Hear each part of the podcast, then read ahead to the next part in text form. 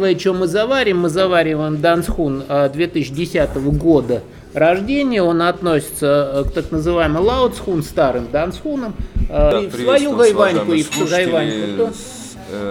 Подкаст у нас Сергей Никишина и гость философ Большой Дороги, а мы сегодня на дне рождения у автора и владельца канала. И, собственно говоря, сегодня у нас будет поэтический вечер, все это будет сопровождаться попутным приятным шумом чаепития и гомоном гостей.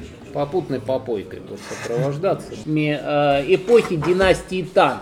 Э, эпохи правления династии Тан, кое правило в Китае давным-давно, это, соответственно, седьмой, э, ну там, начало X века, прилично проправило, ну то есть представьте себе достаточно стабильное существование громадной реальной империи в более чем 200 лет, да? У нас вот в нашей это самой родной стране более чем 200 лет это какая-то фантастика стабильного существования. Поэтому, конечно, вот э, эпоха Тан смогла, конечно, породить, э, ну смогла породить, много чего она там смогла породить, и в том числе э, таких знаменитых э, поэтов, нам единственный, наверное, который более-менее на слуху, это Либай, он же Либо по-китайски либайка, его вон веке неверно перевели как либо. Вообще китайцы, конечно, в основном они сторонники э, достаточно короткого жанра, который состоит из двух либо из четырех строчек. Поэтому для них там две-три строфы написать это целая поэма. Однако, правда, были исключения. Это первый китайский писатель, фантаст, одновременно писатель фэнтези а, Чен Нью, который написал «Путешествие на Запад», где он вставлял нравоучительные длиннейшие стихи, правда, и достаточно интересные, иногда сбиваясь на порнографический сюжет, ну, поскольку он в уединении жил, и, ну, скучно человеку было. Вот, а, но, тем не менее, вот, но это уже было там в XIV веке, а так поначалу э, китайцы стихи писали в Китае такие нормальные конкретные пацаны, да, которые, а, вот, которые воевали, воевали много, либо торговцы, которые ну, мало чем отличались от военных, поскольку рисковали шкуры своей не меньше. Да. И вот, соответственно, одно из наиболее ранних дошедших до нас стихотворений, это стихотворение э, эпохи Троецарства, ой, даже не Троецарствия, нифига, борющихся царств, а, получается, это 4 век до нашей эры, там 365 год какой-то, а, значит, э, мужик э, стоит э, на берегу реки, через реку ему, соответственно, скоро переправляться, а на той стороне враги. И вот он, значит, чешет репу свою китайскую, значит, и э, говорит следующее, и стих получился. Фэн сяо сяо си и шуй хань 转水一曲戏不复还. Что в переводе значит? Ветер свистит в хладных водах реки Ишуй, коль скоро пересечет ее Витязь, то обратно точно не вернется. Вот это вот, э, собственно, а отсюда, вот исходя из подобного рода темы, начинается так называемая китайская пейзажная лирика как э, явление ну, наверное, уникальнейшее, потому что обычно нам-то пейзажная лирика а, знакома как больше описание природы, да, то есть зачастую даже пейзажная лирика там русская, французская или немецкая, она начинается еще с вот этих вот а, про пастушек всяких, букаличеств, там, ой, пастухи-пастушки, там вот это любое состояние духа а и истории одновременно, личной и государственной, связывать с э, состоянием природы. И, скорее всего, лучше, чем в китайской поэзии, это не так ни у кого и не получится. Я, во всяком случае, достаточно большой любитель поэтического творчества, не находил нигде, за исключением слова о полку Игореве.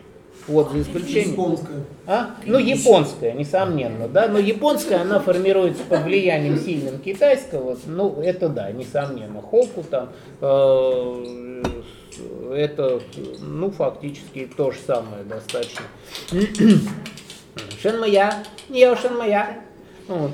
А, ну, как собачка меня привлекали. А, мое внимание, да, чтобы, а, чтобы я зафиксировался. А, значит, э, еще немножко тоже на э, эту же тему из моих любимых. Э, перед боем человек написал перед боем, причем дядя немножко совершил ошибку, он смешал любовь и войну. И причем самым прямым способом он любовницу взял на фронт. Кто уже едет в Тулу в своем самоваре, да? Ну нет, там на фронте в степях, ну короче, и вот, значит, близится битва, и человек чувствуешь, а, значит, человек чувствует, что у него а, будут, ну, серьезные проблемы, скорее всего, за, которые закончатся его смертью, и тогда он, и он, значит, там чайку попил с, со своей возлюбленной, ее зовут Юси, значит, вот он с Юси, с Люси, короче, а, чаю попил и, и а, стихотворение сочинил, да? А, Липа шанси тигайши, шипу лиси, джуйпуши, джупушиси, кэнайхэ, юси, юси, найжохэ. Что в переводе значит, раньше силой своей мог повыдирать деревья и свернуть горы с их мест. Но сейчас время уже не то. Уже не прорвется сквозь ряды врагов серый серебряный конь. О, моя возлюбленная Юси, что же с тобой будет? Ну или на кого ж я останусь? Слушай, а он связывал свое внезапное ослабевание с Юси? Это вот это Гумилевская «теперь я слаб, как во власти сна» или это для него два отдельно совершенно состояния? Не, он ничего не слаб, он там нормально, человек 15 убил, не сильно он слабый был. Но действительно, как бы это все закончилось для автора стихотворения печально, для Юси тоже, соответственно, печально. Они оба погибли. Вот. Но стих зато записал, вот еще заметь, что он придумал, записал красивой каллиграфией, пара воинов его запомнили, значит, и один из этих воинов выжил, и после этого стих существует. Хотя там мало кто в этом бою, действительно, это было там серьезное поражение, в этом бою мало кто выжил. Ну вот. Вот э, э, так что сейчас мы еще по Донскунчику чтобы можно было уже не на сухую. А дальше я ну, представлю, так сказать, э, парочку поэтов и уже на русском языке что-то прочту, но что-то наизусть что-то буду подглядывать тут уж. А, ну и, конечно, будут стихи с комментариями. А первый стих э, с комментарием не так много будет комментариев, поскольку я представлю э, поэта эпохи Тан, э, звали дяденьку Ван Вэй.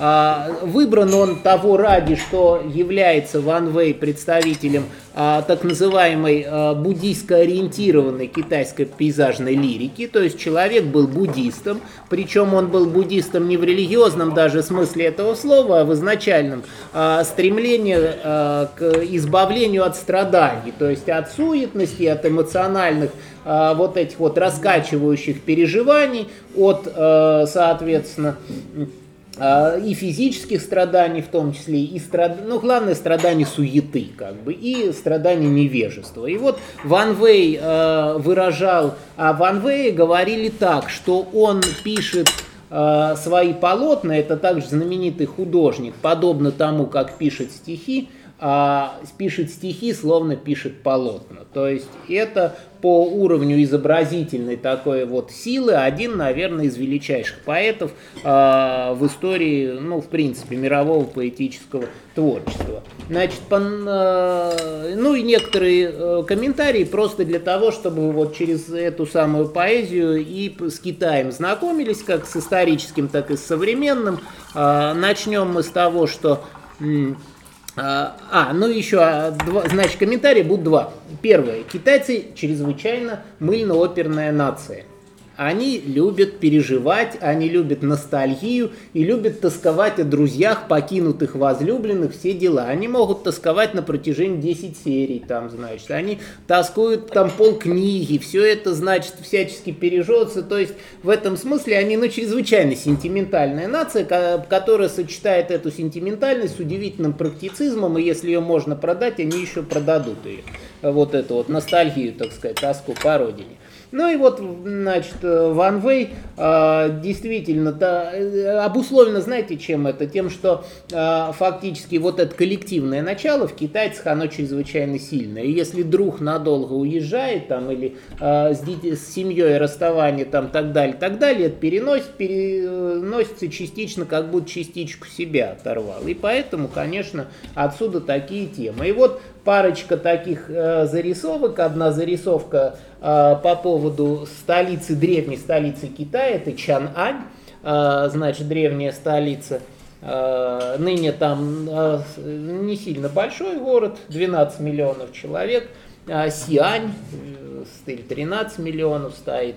И вот он про друга, который работал э, торговцем, ходил в горы с караванами, и однажды с караванами непонятно э, чего он э, то ли выжил, то ли погиб. Все же, возвращаясь откуда-то с тибетского Нагорья с э, грузом целебных грибов, там, значит, этого кардицепса, которые э, торговали всегда, соответственно.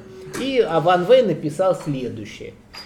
«Три дня и три ночи мела метель, темно от снежных холмов. Мне старого друга нечего ждать, метель пути замела. В Чиняне десять тысяч дверей и десять тысяч домов. И где там шагает твой белый конь, свои закусив у дела? И вот, э, как бы, на мой взгляд, это уже такое, уже картинка такая, да, причем там 3-4, одна, две рифмы, четыре строчки, а уже кино написал человек. Вот. Слушай, А- слушай, а что в китайском, в оригинальном тексте вообще с рифмами? Так вот, как я говорю. Джой Да. пуши си к най хэ, ю си ю си най жо хэ. Пожалуйста, хэ хэ. Что непонятного, да? Да. Сяо си шу и хань, джуан ши и чу си пу фу хуань, хань хуань. Ну, гораздо менее строгие и требовательные. Вообще не везде, да? не- нельзя. Дело в том, что для китайцев важно не только рифма, но и внутренняя мелодика стиха. А, Это же тональный язык, и, соответственно, от того, каким тоном произнесено то или иное слово, то есть там внутри каждой строчки, вот каждое слово еще рифмуется или аллитерируется друг с другом, то есть вот соответствует. Это, ну там, например, какое-то современное а, китайское стихотворение про любовь, а, вот, скажем, ни вен вуай, ни фэн, вуай ни йо до фэн, ни чукань, ни кань, ни чусян, и сян, юлян тай пиво де сиин.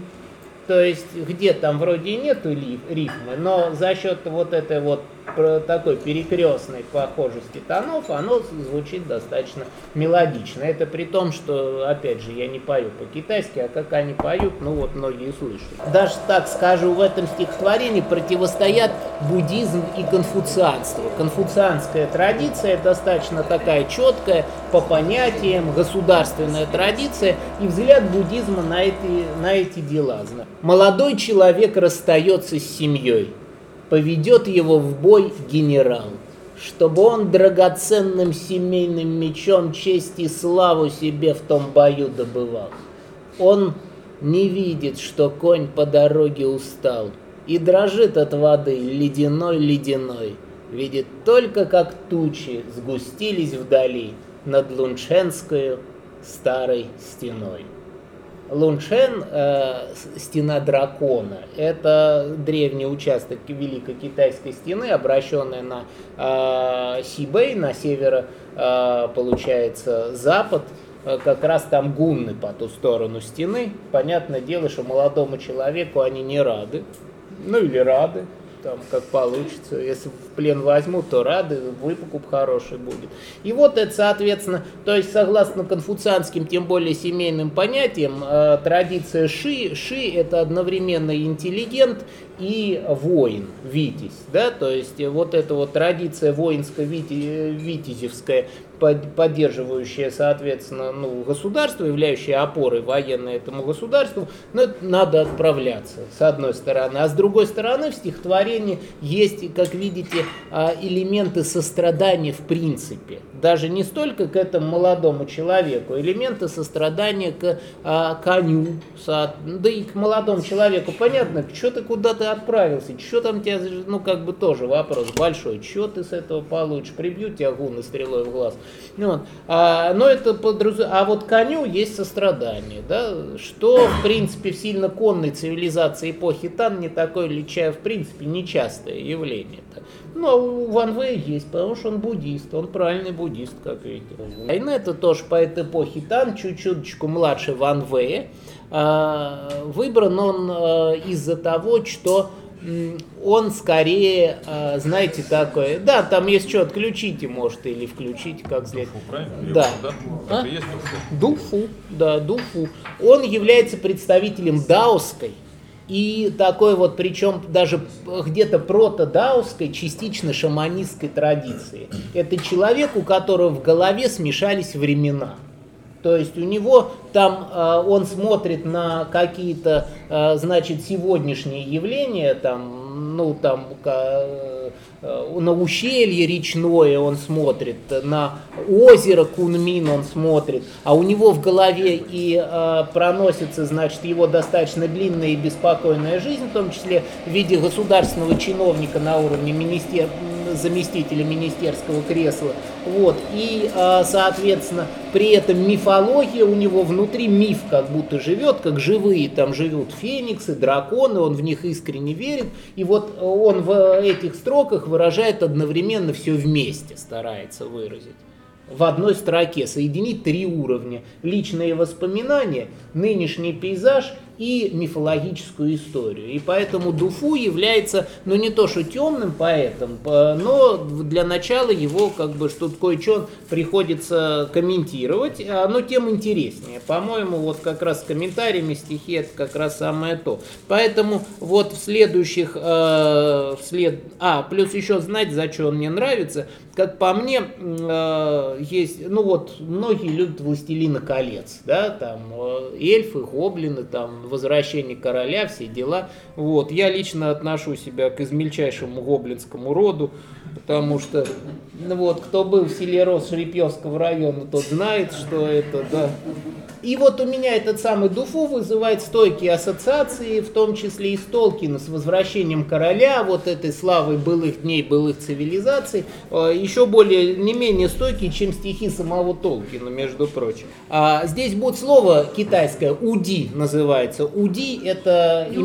Это, да, э, Уди, э, это воинственный император, переводится, значит, с китайского языка. Это тот император, благодаря которому Китай расширился расширился еще в начале нашей эры до, э, ну, от тибетских гор э, до Восточно-Китайского моря. Это фактически первый император, создавший громаднейшую китайскую империю в эпоху Хань, в начале нашей эры. И понятное дело, что его люб, любили уди, там почитали э, все дела, ну типа Трояна э, в Римской империи. Значит, кроме того, здесь будет у нас иметь место э, ткачиха некая, это божество ткачиха, э, так сказать, покровительница пролетарского женского труда, такое революционное, я считаю, божество. Между прочим, э, пять дней, по-моему, назад случилось, а, не, не пять дней, пять дней назад мы пост, значит, опубликовали. В Китае есть свой собственный день влюбленных, он летом случается, о том, как ткачиха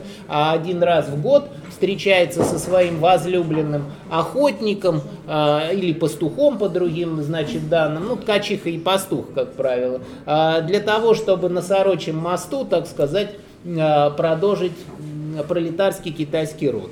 Вот, один раз в год. А потом они разделяются небесной рекой, Теньхэ, небесная река, это Млечный путь по-китайски. А, и ткачиха на Луне работает, ткет, а, соответственно, надежду для всех живых работающих существ, с одной стороны, а охотник пасет а, всякие звезды, кометы, чтобы они с путей не спас... Ой, охотник, пастух. Ну и охотится за всякими демонами там заодно. Поэтому здесь вот этот вот э, часть значит, обыгрывается дуф, э, дуфу. Ну, фениксы тут, само собой, как же без хели. А, еще тут будет такие ребята, еще китайское одно слово, э, сианы. Сианы это бессмертные, по-китайски сен, состоит из иероглифа человечек и гора соответственно. То есть это люди, живущие в уединении в каком-то высоких-высоких горах, Э, и не умирающие, да, а потом иной раз они спускаются вниз и ходят среди людей неузнанные совершенно. Э, традиция восьми бессмертных, она до сих пор в Китае существует и достаточно сильна.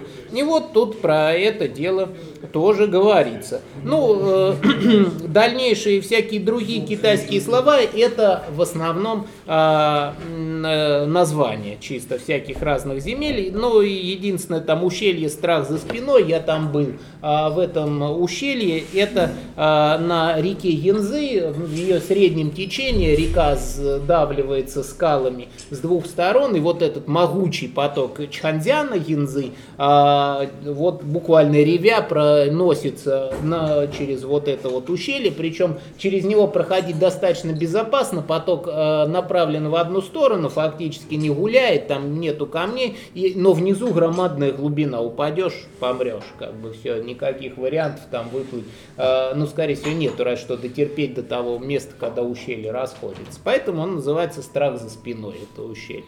Вот. И вот, собственно, э, про это дело я и прочту. А, а прошел, значит, Дуфу вот это ущелье, э, один на лодке, причем один в одиночку, и написал кое-чего. Горло ущелья, страх за спиной, корень из луки речки кривой, тысячи ли, осенней порой, скрадены белой мглой.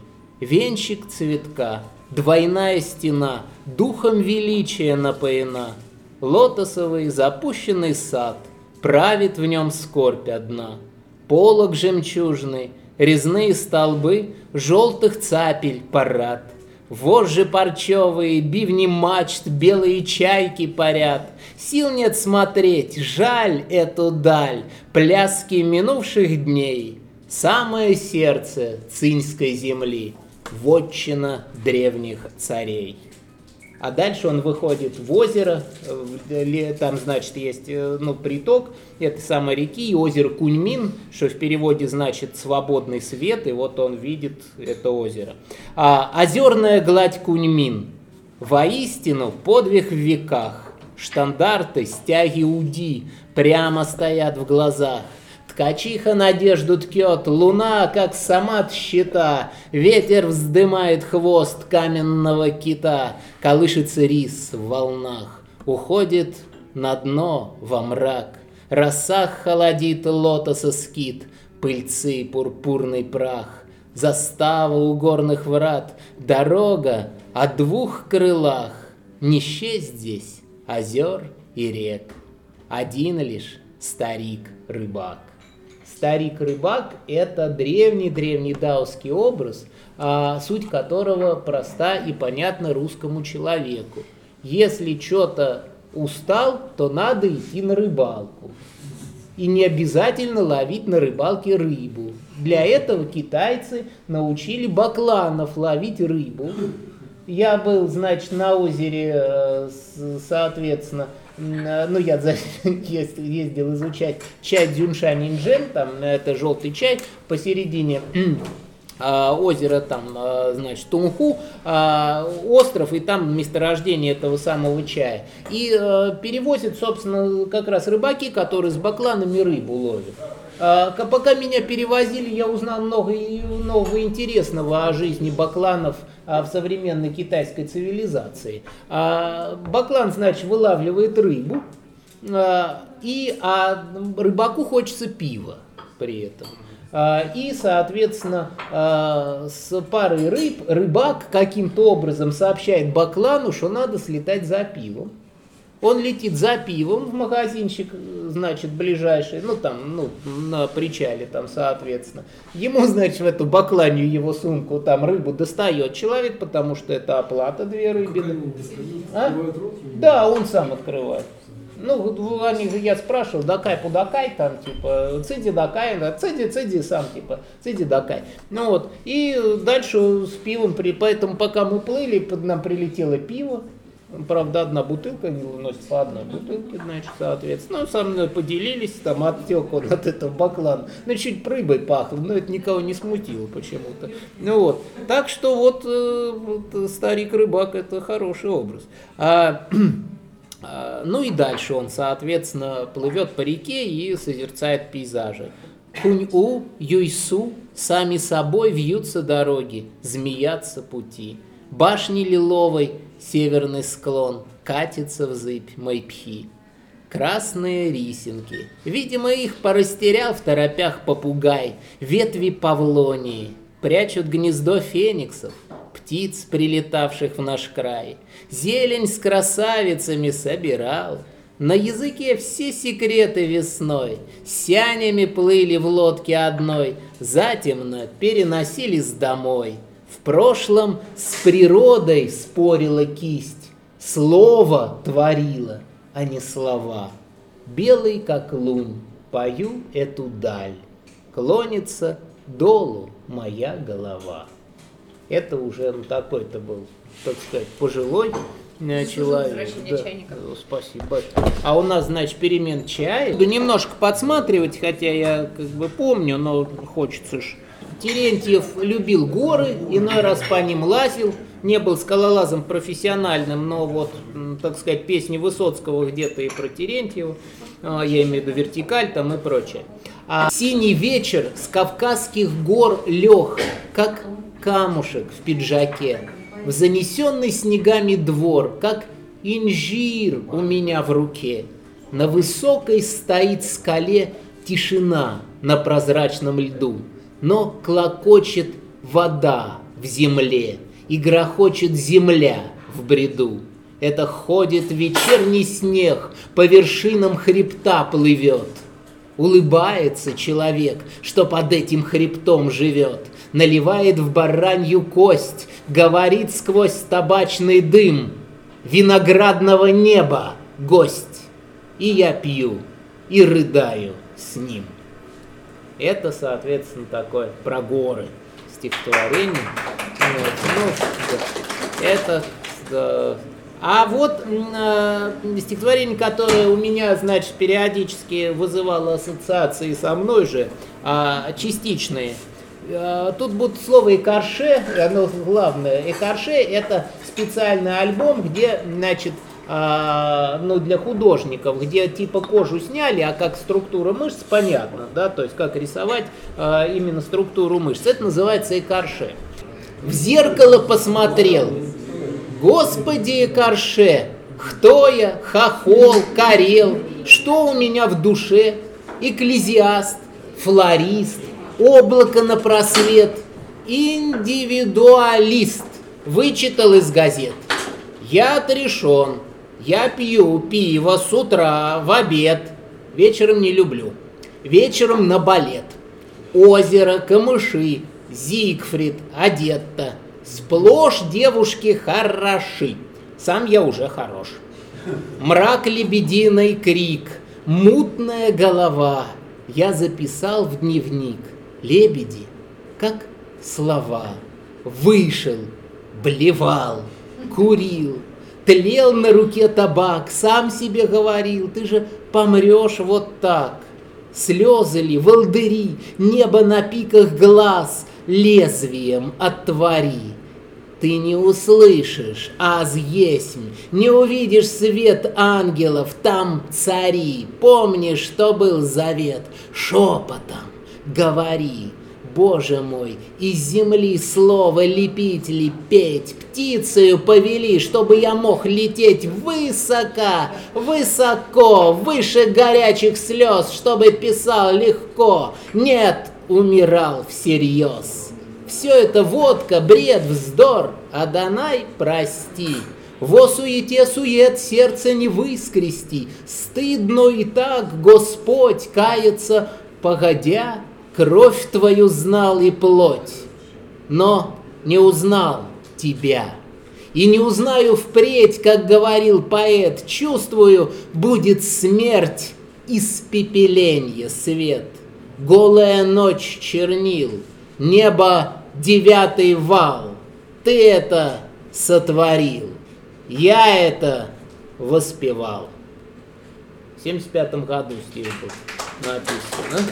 Типа фронтмен группы «Соломенные еноты». Была такая панк-анархо-группа, мало широко известная в очень узких кругах за городом, за Москвой, где-то в районе деревни Большой Свинорье. А, имеет место альтернатива, действительно, там есть большой свинорий и малый свинорий, это сейчас почти в районе Новой Москвы, соответственно.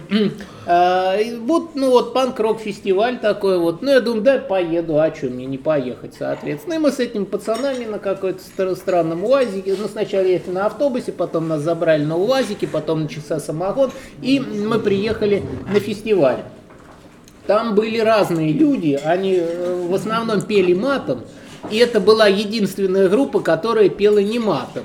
Но она не пела, потому что там играла музыка, и под эту музыку, не всегда в нее попадая, кричал свои тексты Борис Усов, про которого я вам расскажу.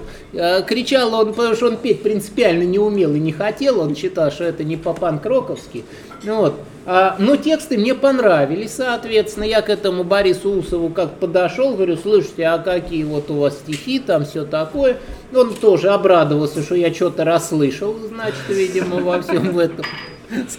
Ну вот с тех пор я знаю его творчество, соответственно, нормальный э, такой э, дядька, ну, как бы немногим старше меня, ныне покойный, э, вот, э, поскольку он и всегда у него со здоровьем так себе был. Но, да, настоящий панк. Да. И подводит меня к конкретной черте, направленной в снежную даль, три белых кота, три арийских кота. Порядок, закон и мораль.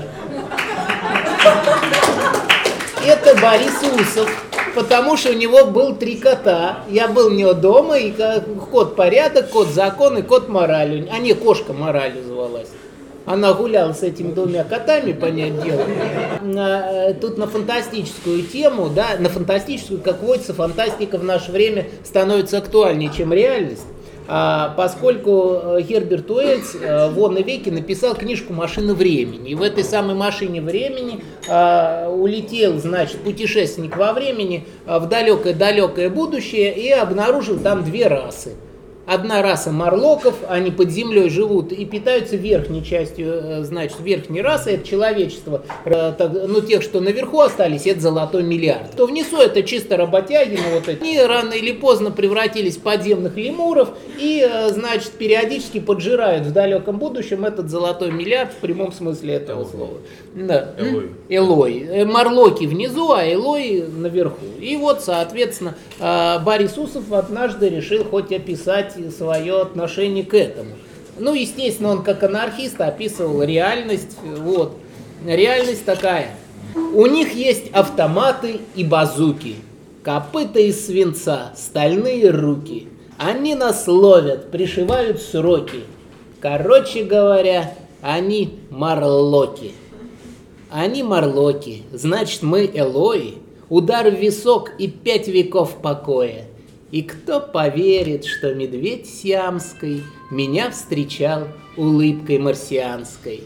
Играет солнце и ликует зона, Под свистопляску русского шансона Глумится лето, скалится манагер. Сидите тихо, я спою вам шлягер О том, как в переулке ночью темной Я заприметил образ твой фантомный.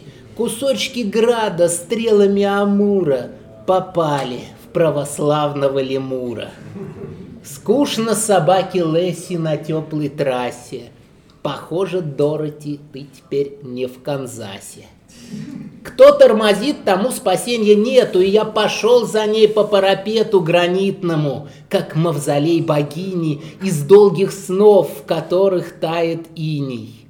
Ее глаза сияют, словно магний, что может быть прекрасней и гуманней, чем здесь, под рокот горного обвала, забыть про все и все начать сначала? Но было ясно. Даже для прикола Солярис не покажет нам атолла, где мы смогли бы хоть на миг укрыться – Рабочий, блядь, солдаты, ученица смеялись, говорили, что за пара, у одного расстроена гитара, но и вторая тоже не подарок. и свет над ними нестерпимо ярок. Люди не так хороши в своей массе. Похоже, Дороти, ты вообще не в Канзасе. И вот, устав от ваших ксенофобий, мы притаились в снеговом сугробе, сидим под снегом и жуем ириски, как никогда доверчивы и близки. И нет нам ни Парижа, ни Венеции в лучах отходников и абстиненций. Наш снежный дом пушистый, теплый, белый, мы в нем живем. Скажите, что нам делать? Забудь про близких, родных и о правящем классе. Похоже, Дороти, ты вообще не в Канзасе. У них есть автоматы и базуки, копыта из свинца, стальные руки. Они нас ловят, пришивают сроки. Короче говоря, они марлоки. Вот, вот такое это самое переосмысление Герберта Уэллса. Что я, наверное, затрону свою, так сказать, э, тему любимую во всяческих, это тема э, анархизма и гражданской войны.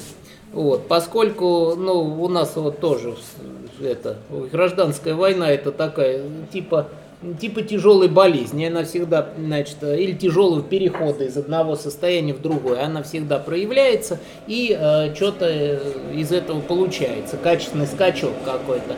Ну и вот Борису Усову еще на... А я вообще по тому времени, ну вернее по тому времени у меня были только планы написания, значит, научной работы, посвященной предсказанию русской революции и гражданской войны, что я потом превратил в свою дипломную работу, а потом у меня диссер вышел, феноменология революционного сознания. В общем, это такой один из э, стихов вдохновителей, так сказать. Вот. Э, короче, про анархизм и э, английскую поэтическую традицию от Бориса Усова. Ну и про гражданскую войну. В небе спят спокойные жар птицы, Спит сурок в объятиях ковыля. Конница промчалась вдоль станицы, Жажду самогоном утоля. Был привал в плантации капустной, Где-то за рекой урчал туман. Юному махновцу было грустно. «Расскажи, что делать, атаман!» Атаман пошевелил плечами, цыкнул зубом, словно он вампир. Мол, есть у нас в отряде англичанин. Мы его зовем Масье Шекспир. Он приехал к нам из Альбиона, чтобы богатым выпустить кишки. Сразу выпил флягу самогона и про это сочинил стишки. Нас не любят толстовцы и последователи Ганди. Дарлин, мы просто Шекспиры в махновской банде. Юному бойцу запали в душу золотые, звонкие слова. Вышел в поле, грусть свою нарушив, в поле закружилась голова. Сколько можно жить, все время хныча, словно пес морской, все время выть. Если встретил, скажем, Беатриче, это значит, так тому и быть. Женственность легка и идеальна. Женственность летит сквозь времена. А если встречу Свету или Таню прогоню, зачем она нужна? Ведь жизнь — это не всегда чаепитие на веранде. Дарлин, мы просто Шекспиры в махновской банде. А потом шел бой за переправу, за ручей, что до сих пор ничей. И, к несчастью, красных комиссаров было вдвое больше сволочей. Выстрел конармейца Яшки Герца очень часто попадает в цель. Парень принял пулю близко к сердцу и увидел золотую мель. Вышли в небо огненные лисы, путь к свободе, караул устал, и над ним склонилась Беатриса, чтобы услышать, что он прошептал. А он прошептал «Белый свет и бамбуковые побеги тибетской панде. Радость моя, мы Шекспиры в Махновской банде. В небе спят спокойные жар птицы, Спит сурок в комфорте ковыля. Конница промчалась вдоль столицы – и так далее, и так далее, и вдаля. А, немножко мы сыграем в машину времени, то есть из 90-х, начала нулевых годов а, мы, ну, с другой стороны, все равно одно у нас про машину времени фактически стихотворение было. Мы перенесемся во времена, там, соответственно, 18, 21, 22, когда в составе первой конной армии не хуже Бабеля, Эдуард Багрицкий, на мой взгляд, один из величайших поэтов революции. Ну, многие считают, что его не таким, типа вот второй волны после Маяковского и Есенина, хотя он по разнообразию тем и по умению писать, ну, очень разнообразные, на мой взгляд, ничем от них не отстает.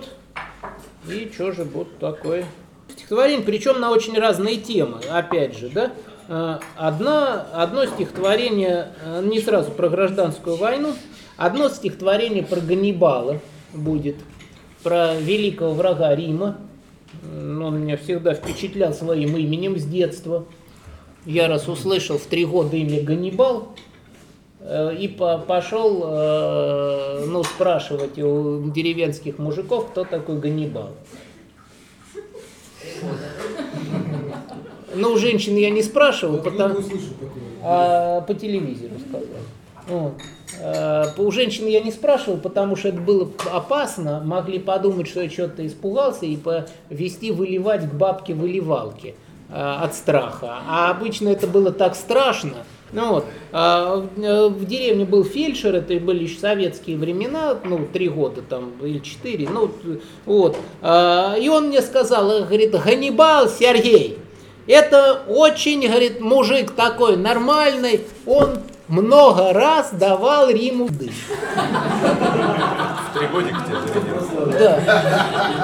Я это сразу запомнил и зауважал Ганнибала. Откуда знал фельдшер, я знать не знаю. Он еще сказал, а это, говорит, у него батя был, говорит, звали Гамилькаром и тут я этими именами-то вообще, там Гамилькар баркает, я уж потом на истфаке педуниверситета уже учил там все эти войны, первая пуническая, вторая пуническая, но впечатлился я уже давно, и поэтому, конечно, а вот эту книжку, это я почему вспомнил, это а, такое еще советское издание, причем, ну, ныне его можно назвать, это 56 -го года, это я в деревне у бабушки там на чердаке, естественно, нашел, но такое издание вот с тех времен, фактически. Поэтому про Ганнибала. Дело, видимо, было перед переходом Ганнибала через э, Пиренейские горы, через Апеннины из Испании. Э, за пыльным золотом тяжелых колесниц, летящих к пурпуру слепительных подножий, усталые рабы с натертой салом кожей вздымают под усы нубийских кобылиц. Туда, где бронзовым закатом сожжены кроваво-красных гор, заснеженные склоны проходят мерно величавые слоны, волоча в седой пыли расшитые попоны. Свирепых воинов взывают в бой рога, и вот они ползут, прикрыв щитами спины по выжженному дну заброшенной стремнины к раскинутым шатрам, становищу врага но в тихом лагере им слышен звук трубы, им видно, как орлы взнеслись над легионом, и пурпурный закат на бронзовые лбы льет медь и киноварь потоком раскаленным. Ржавеет густо кровь на лезвиях мечей, стекает каплями со стрел, пронзивших спины. И трупы бледные сжимают комья глины кривыми пальцами с огрызками ногтей, а он застыл на выжженной скале, воздвигнутом веками пьедестале. И лик его сияет на заре, как выбитый на золотой медали. Это вот Ганнибал. В принципе, дух передает, по-моему, вот этих всех времен древних. Хотя на любых военных времен он передает. Откуда вот у знания-то духа у еврейского мальчика? Это к вопросу о том, что э, поэзия... Да, а? Вообще-то да. Очень жестко. Там такое оттуда знание. Бабель, оттуда все эти Революционеры. знаменитые одесские бандиты. Оттуда, да, бендюжник король Они весь все там. оттуда, они самообороны. Они просто закрывали свои кварталы православных активистов. Ну да, православных лемуров, да, даже. А? Дума об Апанасе, да, это вот, это само собой. И вот я тут разрываюсь между тем, из какой поэмы за честь. Из Думы об Апанасе, ну, наверное, из Думы об Апанасе у нас получится. А, Короче, Дума об Апанасе, там сюжет такой, я немножко сюжетика э, значит, перескажу. Э, Значит, э, на фронтах империалистической войны воевал себе, ну, то есть Первой мировой, э, э, воевал себе некий, э, значит, э, крестьянин Апанас. Э, Родом этот Апанас э, из-под Одессы, но вернее даже не столько из-под Одессы, сколько не столько даже из-под Одессы, сколько где-то там вот э, как раз границ Николаевской и Одесской областей, поэтому как бы стихотворение-то э, вдвойне актуальное. И попал он, э, ушел с войны и думал в поисках мирной жизни попасть э, к себе домой. Но попав к себе домой, он наткнулся, кроме своей возлюбленной, ну, бывшей возлю- возлюбленной, значит, Павлы, он наткнулся, естественно, на кого, догадайтесь трех раз, на махновцев. И махновцы его взяли в оборот, потому что как не взять. И вот что из этого получилось, немножко мы прочитаем, значит, из этой самой поэмы. Но я немножко как раз из э, знакомства Апанаса с Нестором Махно. Апанас, значит, приходит к своей бывшей, значит, любимой женщине, ее зовут Павла. Ну и вот его спрашивает начальник э, штаба, откуда ты, мол, при, приявился, дружок. А Апанас ему отвечает. И дальше пошло-поехало. Апанас, я пришел сюда недавно, мне хозяйство ново. Как мне вам помочь, товарищ, не знаю толково. Будьте ласковы, скажите, народ вы бывалый, разрешит батько крестьянам работать помалу? Адъютант, анархия высший порядок, она не может поставить преград. Мы вольной работы взрастим семена, из дебрей мы сделаем сад. Начальник штаба. Легче. Сначала добыть нам надо немного пушек, людей в отряды, сало шматок, горелки глоток, да огурец просоленный впрок. Апанас, а скажите-ка по чести, как Махно сурован. Поглядит, покажет пальцем к стенке и готово. Очень уж его боятся различные люди. Не, все ж Раиса Николаевна посерьезней будет. Кто же она, скажите честно, жена или невеста? В пустынном еврейском местечке, где козы, молельня, овраг, в ночи, на скрипучем крылечке девичий послышался шах. Мы думали раньше шпионка, вотрется, а после продаст, или просто шальная девчонка, в дороге ненужный балласт. Откуда она неизвестна, где дом ее, кто отец, помещик ли, мелкопоместный, фальшивомонетчик, купец. Она жестока до отказа, страдания ее не смутят. А ну-ка, попробуй приказа не выполнить, будешь не рад. Декреты, допросы, расстрелы, дела по изъятию зерна рукой молодой, загорелой подписывает она. По-моему, дело нечисто. Недаром ее увидав, лохматые анархисты смиряют свой бешеный нрав. Да, чертова эта красотка тихоня, но лучше не тронь. По виду она щитоводка. А глянет и вспыхнет огонь. Входит Махно. Все в порядке, Махно говорит, все в порядке. Мы сегодня отдохнем, все в порядке. Мы сегодня отдохнем немного, кони пожуют, а завтра новая дорога. Ты кого пустила в хату? Отвечай скорее. Раиса Николаевна, вошедшая вместе с Махно. Гимнастерка да обмотки, ясно, продармеец. Да просить его придется. Павла, он жених мой, братцы. Апанас, мне, батько, теперь, ей-богу, некуда деваться. Раиса, будешь отвечать винтовке под стеной сарая. Что ж ты станешь делать дальше? Говори. Не знаю.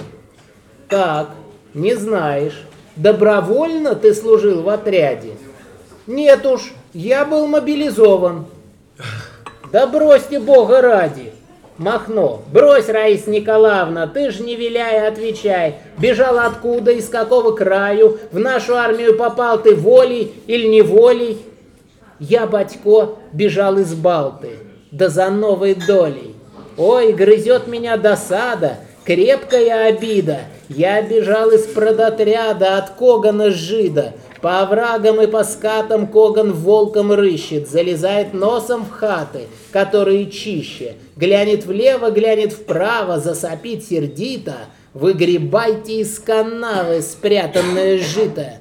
Ну а кто подымет бучу? Не шуми, братишка, уссом в мусорную кучу, расстрелять и крышка. Чернозем потек болотом от крови и пота. Не хочу махать винтовкой, хочу на работу. Мне бы нынче за валами пойти, распевая. Махно. У тебя теперь, братишка, дорога другая. У тебя дорога вышла бедовать со мною. Повернешь обратно дышло, пули рот закрою. Раиса, как не вертись, выхода нет. С нами или против нас? Против, так пулю хватай в ответ. С нами вперед сейчас. Ну, естественно, Апанас выбирает э, сторону Махно, и дальше э, сюжет развивается не лучшим образом для всех участников этого разговора, так скажем, потому что дальше уже там большая драка, как говорится. написано, да? Поправка, да? Да, да. Но это с одной стороны. А с другой стороны, да, я мобилизован. А с другой стороны, дело в том, что Багрицкий а, писал вот это вот произведение, прочитав на старорусском, древнерусском языке слово о полку Игореве. И многие обороты, а, это обороты э, первого поэтического произведения русской литературы, просто переложенные вот так вот достаточно грамотно на, э, ну, на современный вполне русский язык. Уже не пушкинский, даже не язык Есенина, а уже вот такого характера. Вот. И мало того, э, вот эта вот э, часть, так сказать, русской поэтической традиции, она э, очень интересное развитие поимела. А именно в 43-52 году было создано, видите, мы начинали со слова о полку Игореве, да, и опять вот к нему вернулись, а это неизбежно, потому что откуда-то есть начинаться поэзии русского слова. А, значит, э, Николай Заболоцкий в 42-м, там где-то 53-м году э, совершил, ну, титанический труд по переложению слова о полку Игореве на русский язык, э, на современный русский язык. И круче переложение, вот если читать слово полку Игореве весьма близко к тексту изначальному древнерусскому э, и полностью рифмованному, найти невозможно. Поэтому, если вам не особо хочется париться с тяжеловесными либо подстрочными переводами, либо уж со старорусским языком, там не пристало ли нам братья, там с вот такими вот оборотами, а то читайте слово о полку Игоря в переложении Заболоцкого. Тем более, что э, и вот но откуда взял Заболоцкий многие обороты и ритмику для э, своего вот этого переложения, кроме, собственно, самого слова о полку Игореве, который не был написан ритмой, он взял из Думы об Апанасе. Он сам, значит, об этом, ну, понятное дело, что он несколько изменил, там немножко акцента, ударения, все это никак не отменяет поэтического таланта, но ему очень нравилась Дума про, об Апанасе, и он вот, э, сидя в сталинских лагерях, как раз занимался переложением, помня и эту Думу, в том числе на... а а он сидел с 42 по, по-моему, 49 год или 47 в точности не помню. Так что вот Николай Заболоцкий, конечно, могу немножко даже, пожалуй, уж я раз так много говорю об этом, то давайте как раз из слова о полку Игореве. Из его переложения на русский язык словно о полку Иго- Игореве. Напомню пока, что, ну, как бы, на всякий случай, что это ре- реальное такое поэтическое произведение, посвященное э, двум князьям-беспредельщикам, а, которые, не спросивши у старших, с небольшой, значит, дружиной, ну, с братвой с такой вот, отправились грабить половцев. Половцы им, естественно, накостыляли, но это никак не, отменяет, э, в общем-то, и храбрости князей, и никак их тупости тоже не отменяет. Да? А дружинник вот этот, который написал слово о полку Игореве, это почти 100% был сам боец дружинников в свете Игоря, выживший вместе со своим князем, побывавший в Половецком плену, и э, при всем своем любви к князю, поскольку он с князем вместе рос, э, он, тем не менее, естественно, э, не мог не истинно, напи... ну вот это все описал он, да, и получил слово полку Игоре, Игореве. Игорь князь во злат стремень вступает, в чистое он поле выезжает, солнце тьмою путь ему закрыло, ночь грозою птиц перебудила, свист зверей несется, полон гнева, Кличет див над ним с вершины древа, Кличет див, как половец в дозоре, За Сулу, за Сурож, на Поморье, Корсуню и все округи ханской, И тебе, болван тмутараканской. И бегут, заслышав о набеге половцы сквозь степи и еруги, И скрипят их старые телеги, голосят, как лебеди в испуге. Игорь к Дону движется с полками — а беда несется вслед за ним. Птицы, подымаясь над дубами, реют с криком жалобным своим. По оврагам волки завывают, крик орлов доносится из мглы. Знать на кости русские скрипкают зверя, кровожадные орлы. Уж леса на щит червленый брешет, стон и скрежет в сумраке ночном. О, русская земля, ты уже за холмом.